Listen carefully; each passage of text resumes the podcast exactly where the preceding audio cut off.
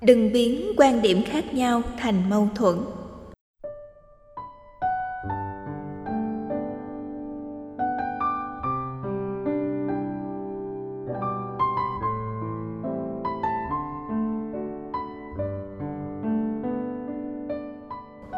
Bạch thầy, con có một bé gái lên năm và một bé trai 18 tháng. Vợ chồng con và các cháu sống cùng gia đình nhà chồng. Bố mẹ chồng con rất tốt, hết lòng chăm sóc các cháu. Tuy nhiên, thời gian gần đây, giữa con và gia đình nhà chồng, bao gồm cả chồng và bố mẹ chồng, nảy sinh rất nhiều mâu thuẫn bắt nguồn từ việc giáo dục hai cháu bé. Con muốn cho bé trai đi nhà trẻ thì ông bà lại bảo con còn quá nhỏ. Mẹ phải nghỉ làm trong con đến khi nó được 3 tuổi mới được đi làm. Con thấy như vậy không hợp lý vì trẻ cần đi học nhà trẻ, mẫu giáo để được chơi và học cùng các bạn đồng trang lứa. Bản thân con cũng phải đi làm kiếm tiền chứ không thể bỏ hết sự nghiệp chỉ để ở nhà trông em bé được. Về bé lớn còn nan giải hơn con muốn cho cháu học ở các trường mầm non dân lập, cơ sở vật chất tốt, lớp vắng, các cô giáo có thể dành nhiều thời gian chăm sóc cho trẻ hơn. Nhưng chồng và bố mẹ chồng kiên quyết cho cháu gái đi học trường quốc lập với sĩ số gần 70 bé. Ở lớp học của bé, cô giáo thường tác các bé dọa, móc mắt, khâu mồm mỗi khi trẻ hư. Con gái của con đêm nào về cũng mơ thấy ác mộng và khóc sáng ra bé không chịu đi học sáng nào con cũng phải dỗ dành rất nhiều bé mới chịu lên xe đi học con đã nhiều lần năn nỉ để gia đình chồng con cho con chuyển trường cho bé, nhưng họ không đồng ý. Họ bảo phải cho trẻ cọ sát va đập với xã hội, chứ không thể sướng mãi được. Họ luôn nói với nhau, vô tình con lại nghe được rằng con hoang tưởng, con tự nghĩ ra những chuyện đó, chứ thực tế chẳng có chuyện gì. Con thực lòng không hiểu logic của họ, nhưng con không đi làm nên bị phụ thuộc kinh tế vào nhà chồng và không được quyết định bất cứ việc gì con cảm thấy vô cùng bất lực và chán nản con mong thầy cho con xin lời khuyên để thoát ra khỏi sự bế tắc này ạ à. con cảm ơn thầy nhiều bạn lương thanh nga ở hà nội Đọc thư tâm sự của chị về các bất đồng giữa chị và gia đình chồng trong mối quan hệ với việc học của con chị. Tôi xin chia sẻ một số vấn đề như sau. Đừng biến quan điểm khác nhau thành mâu thuẫn. Do khác nhau về quan niệm và cách giải quyết vấn đề đối với việc học tập của con chị, chị và cha mẹ chồng, bao gồm chồng chị, đang rơi vào tình trạng nảy sinh rất nhiều mâu thuẫn. Không khéo giải quyết các mâu thuẫn này có thể dẫn đến tình trạng mất vui trong gia đình.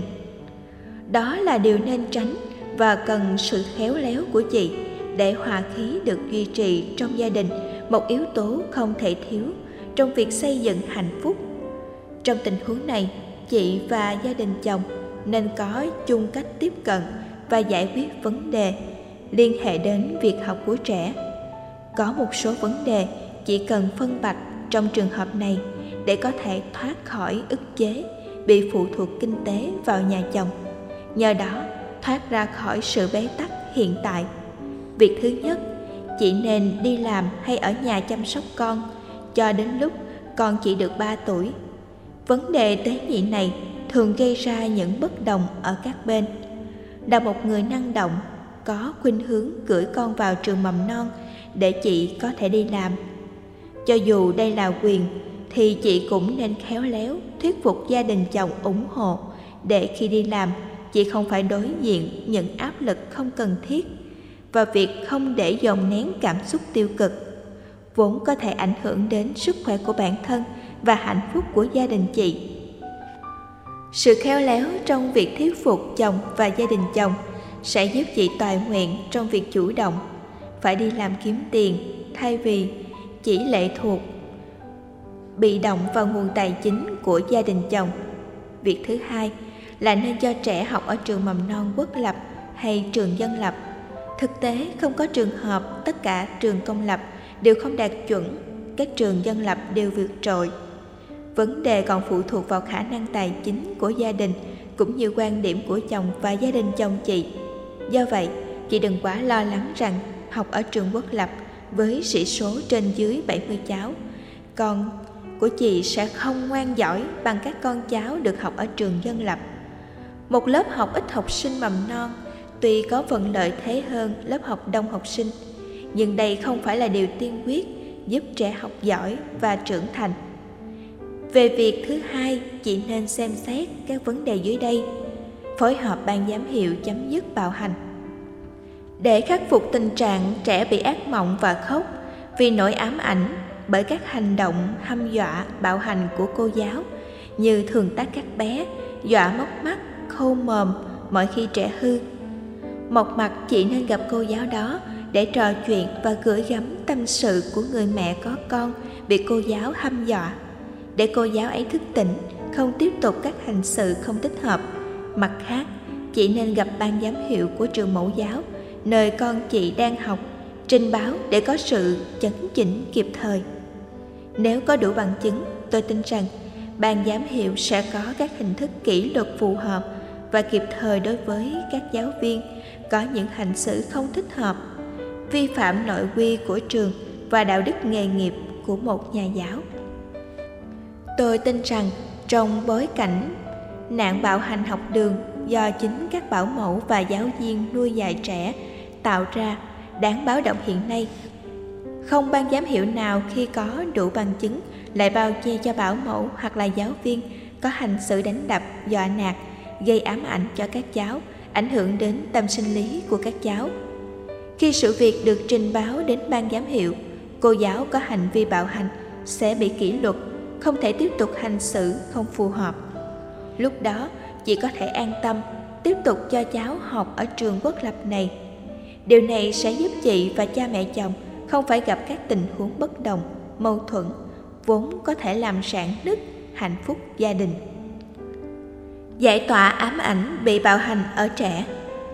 Là bà mẹ có trách nhiệm, chị đã ý thức rằng các vấn đề mà con chị gặp ở trường đã khiến cho cháu bị căng thẳng và ám ảnh không chịu đi học. Ám ảnh đối với trẻ thơ là một hiện tượng tâm lý phổ biến. Khi sự việc không như ý xảy ra và có khuynh hướng tái diễn. Vì là trẻ thơ, các cháu cũng nhanh chóng quên đi các tình huống không như ý do các cháu chưa phát triển ý thức về bản thân mình như người lớn chị nên tâm sự và kể cho cháu nghe những kỷ niệm đẹp của bản thân lúc mới học mẫu giáo. Đồng thời chị nên gợi mở để con chị thoải mái bày tỏ cảm xúc tích cực. Vốn có thể giúp cháu tự khắc phục, đẩy lùi cảm giác căng thẳng, lo âu, sợ hãi để tiếp tục học ở trường công. Trong trường hợp sau khi nỗ lực làm tất cả những việc cần làm nêu trên mà cháu vẫn bị ám ảnh. Chị có thể yêu cầu ban giám hiệu cho cháu đổi lớp, đổi cô giáo. Việc tiếp xúc với cô giáo và bạn bè mới trong lớp học mới có khả năng giúp cháu quên đi các ám ảnh nếu có trước đó.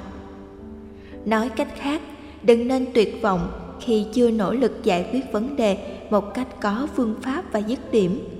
Mọi trở ngại và thách đố đều có chìa khóa tháo mở thay vì quá lo lắng cho những vấn đề mà thực chất nó có thể không nghiêm trọng như ta đang suy nghĩ chị nên tin rằng bằng sự phối hợp với ban giám hiệu nhà trường, tình trạng hành xử của cô giáo sẽ thay đổi theo chiều hướng tích cực để chị và cha mẹ chồng không bị mâu thuẫn quá lớn trong những chuyện không đến nỗi báo động đỏ như chị suy nghĩ. Nói cách khác, giải tỏa ám ảnh cho trẻ trong tình huống này vẫn quan trọng hơn là tranh luận với gia đình chồng về việc có nên đổi trường quốc lập sang dân lập hay không. Đang khi chị không thể dễ dàng thuyết phục được chồng và cha mẹ chồng nghe theo quan điểm của chị.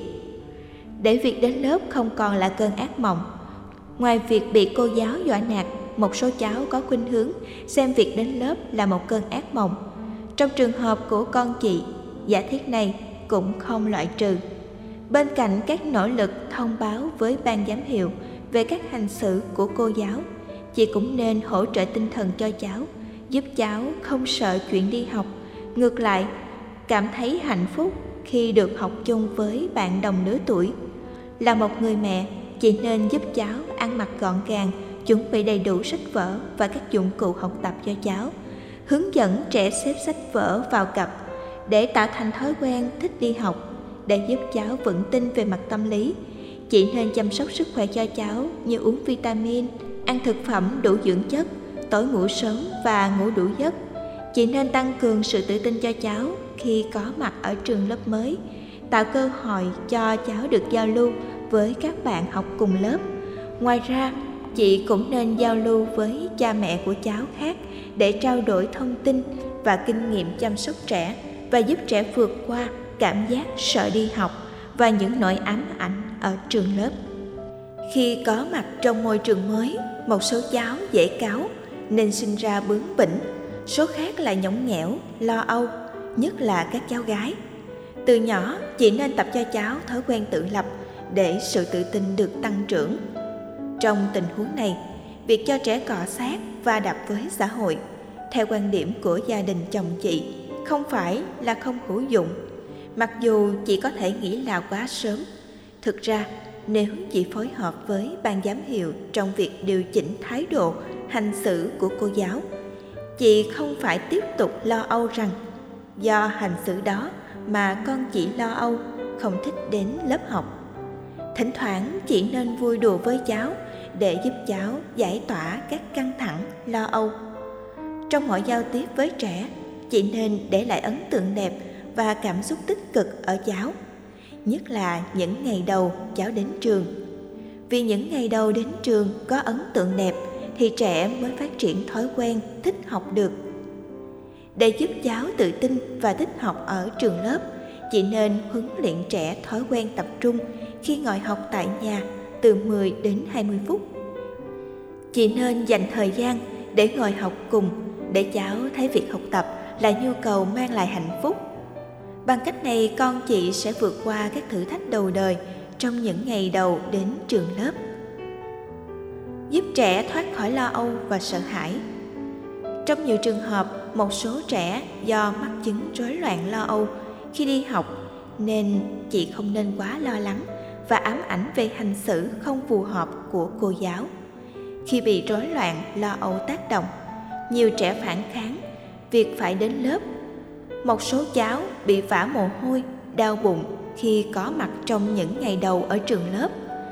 Vì con quá nhỏ, một số cháu không thể truyền thông với cha mẹ về chứng rối loạn này.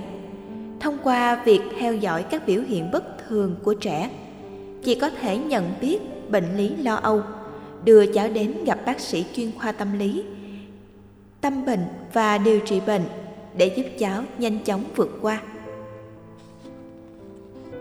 Một số cháu có tâm lý lệ thuộc vào cha mẹ và người thân nên sự lo âu có thể làm cho trẻ sợ sự chia ly với cha mẹ. Từ đó, vô tình rơi vào tình trạng hoảng sợ ở trường lớp.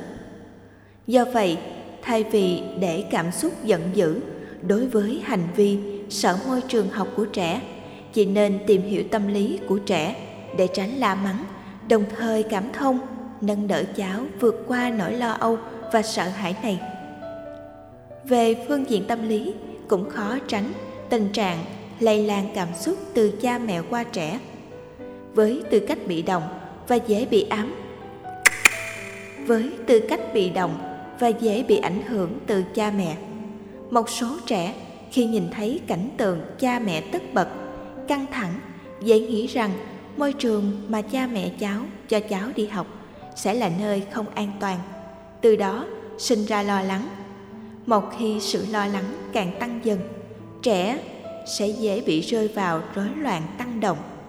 Vốn làm giảm năng lực chú ý và hậu quả là trẻ sẽ không tập trung học tập, không thể ngồi yên trong lớp, mất sự kiểm soát hành vi, rơi vào tình trạng không hợp tác các bạn trong lớp. Trong mọi tình huống, chị nên chủ động trò chuyện với cháu nhằm giúp cháu tăng cường sự an tâm vốn rất cần thiết để tạo ra cảm giác hứng thú cho việc học của cháu tại trường với chúng bạn đồng lứa. Với các nỗ lực nêu trên, tôi hy vọng rằng chị sớm tìm ra được giải pháp giúp con chị vững tin trong việc tiếp tục học ở trường mầm non cũ. Nhờ đó, các bất đồng và mâu thuẫn với gia đình chồng sẽ sớm được kết thúc theo đó hạnh phúc gia đình được bền vững hơn.